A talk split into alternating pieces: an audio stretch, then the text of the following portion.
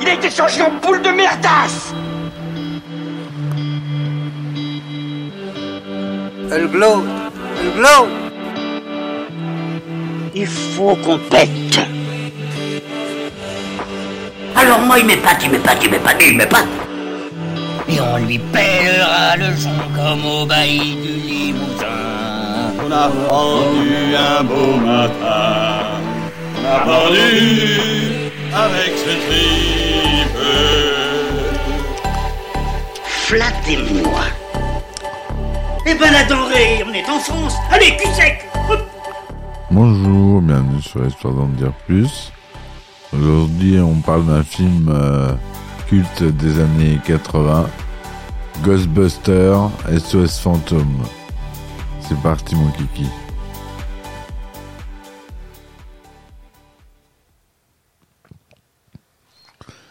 Alors, Ghostbusters ou SOS Fantômes en français, c'est un film américain réalisé par Ivan Reitman et sorti en 1984. C'est produit par Black Rhino Productions, Columbia Pictures, Delphi Films. Voilà. Écrit par Dan Aykroyd et Harold Ramis.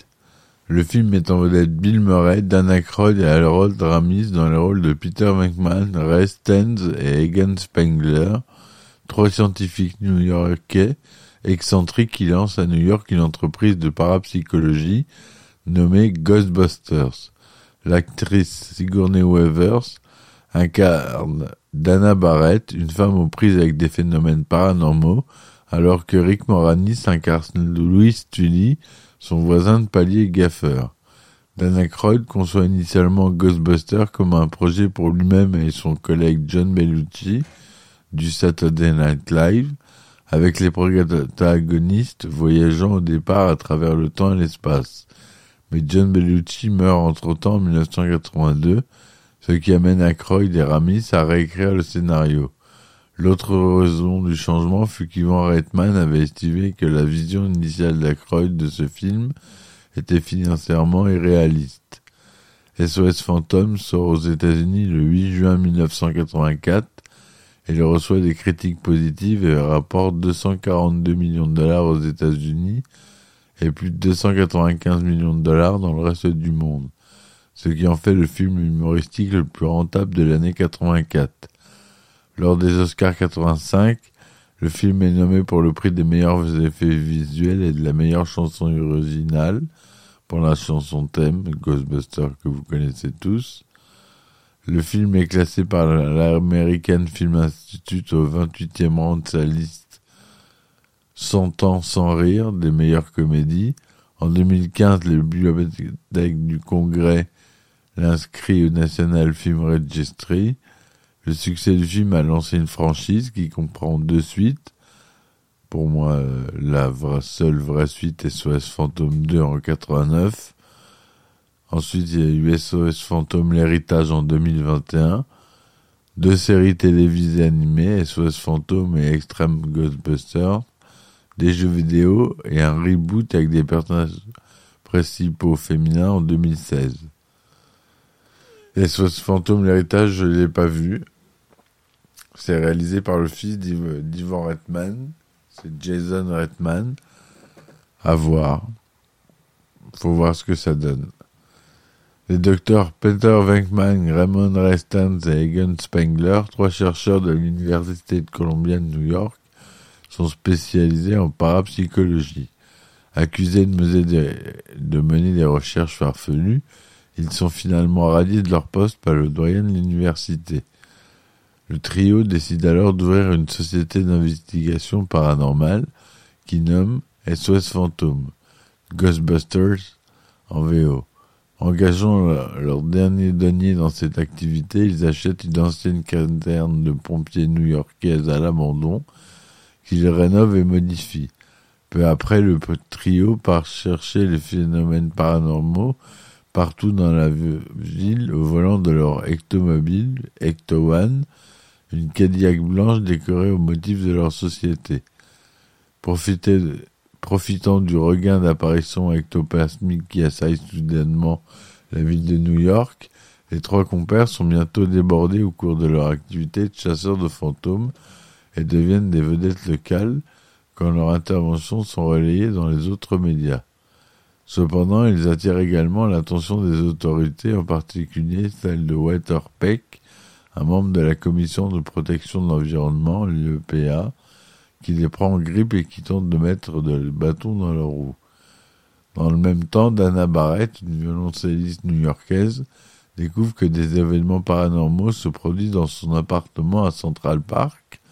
Affolée, elle demande de l'aide à la société Ghostbusters, ayant vu la télévision à la publicité de leur entreprise. Le docteur Peter Venkman, attiré par cette jeune et séduisante célibataire, se charge de son affaire tout en essayant de la faire succomber à son charme. Rejoint par un quatrième membre, Winston Zeddemore, les Ghostbusters deviennent bientôt le seul espoir de la ville quand surgit la menace de Gozer, un dieu sumérien malveillant. Celui-ci tente d'entrer dans l'immeuble dans notre monde grâce à un portail dimensionnel jusqu'au au sommet d'un immeuble new-yorkais, le même immeuble où habitent Dana et dans son voisin de palier le comptable Louis Tully, Rick Moranis, bâti sur les plans d'un architecte fidèle de Gozer. Voilà pour le résumé. Donc on a dit que c'était réalisé par Ivan Reitman. Au scénario, on a Dan Aykroyd, Harold Ramis. Aux effets spéciaux, on a le célèbre Richard Edlund, un grand. On a Steve Johnson au maquillage et c'est fixe. On a un budget confortable de 30 millions de dollars. C'est la société de distribution Columbia Pictures qui s'en occupera. C'est un format Metrocolor couleur 35 mm Panavision 2/35e, son Dolby Stéréo. La durée elle est de 105 minutes. Il est sorti le 7 juin 1984 en première mondiale à Westwood, en Californie, puis le 8 juin 1984 en sortie nationale aux États-Unis et en France le 12 décembre 1984. Alors pour la distribution, on a Bill Murray qui joue le docteur Peter Venkman, Dan Aykroyd le docteur Ray Stantz, Harold Ramis le docteur Egon Spengler, Sigourney Weaver, Dana Barrett ou Zool, Rick Moranis, Louis Tully, le maître des clés. Voilà ce qu'on a de notable comme acteur. L'origine du film est basée sur une idée originale de l'acteur Dan Aykroyd. L'idée mise au point par Aykroyd et son ami Belushi est le portrait d'exterminateur futuriste qui, à travers l'espace et le temps, pourchasse des fantômes. La mort de Belushi en 82 altère les plans et Bill Murray est engagé pour remplacer Belushi. Harold Ramis assiste à la finalisation du script et change de futur pour la ville de New York, moins chère à produire. Le concept est né, de jeunes scientifiques lancent une entreprise vouée à chasser des fantômes en tant que service facturé.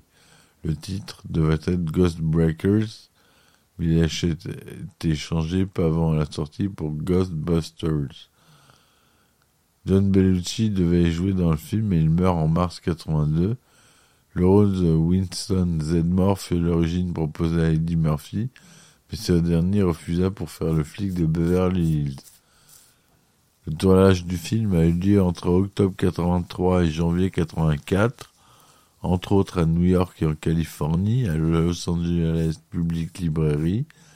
La plupart des scènes dans New York ont été tournées sans autorisation. La caserne de pompiers new-yorkaise, la Firehouse Hook and Ladder Company 8, dont l'aspect extérieur a été utilisé pour figurer le siège de la société Ghostbusters, est située à l'angle de Northmore Street et Varick Street dans le quartier de Tribeca, dans l'arrondissement de Manhattan. Lorsque les héros capturent l'enzyme glouton dans le hall d'entrée de l'hôtel Sedgwick, qui fait penser à celui du Waldorf Astoria, ce hall est en réalité celui de l'hôtel Biltmore de Los Angeles, dont le hall est plus élégant et plus spacieux. La scène où Peter Venkman ouvre en grand les portes de la réception de l'hôtel en s'écriant « On est venu, on l'a vu, on l'a eu dans le cul » a été filmée en 10 prises, le réalisateur Ivan Reitman demandant à Bill Murray de sortir une réplique différente à chacune d'elles. Une de ces prises, comportant la phrase « C'était un grand moment de franche rigolade », a été utilisée lors d'un petit remontage de la scène pour la diffusion à la télévision américaine qui désapprouve l'utilisation du terme « cul ». 200 litres de mousse à raser, conçus pour le Bibendum Chamallow, ont accidentellement été déversés sur un des acteurs. Donc la musique originale est composée par Elmer Bernstein et Ray Parker Jr. qui signent la musique phare du film. SOS Fantômes a reçu un accueil majoritairement favorable. Sur Rotten Tomatoes, il est à 97% sur 73 avis critiques. Note moyenne de 8,4 sur 10. Mélange infectieusement amusant d'effets spéciaux et de comédie avec la performance hilarante de Bill Murray à la tête d'une distribution ponctuée de grands tournants comiques. Sur Metacritic, il obtient 71% sur la base de 8 critiques et le consensus indique avis généralement favorable. Le film a connu un succès commercial important, rapportant environ $291,000 au box-office. En France, il réalise 2 millions, quasiment 3 millions d'entrées.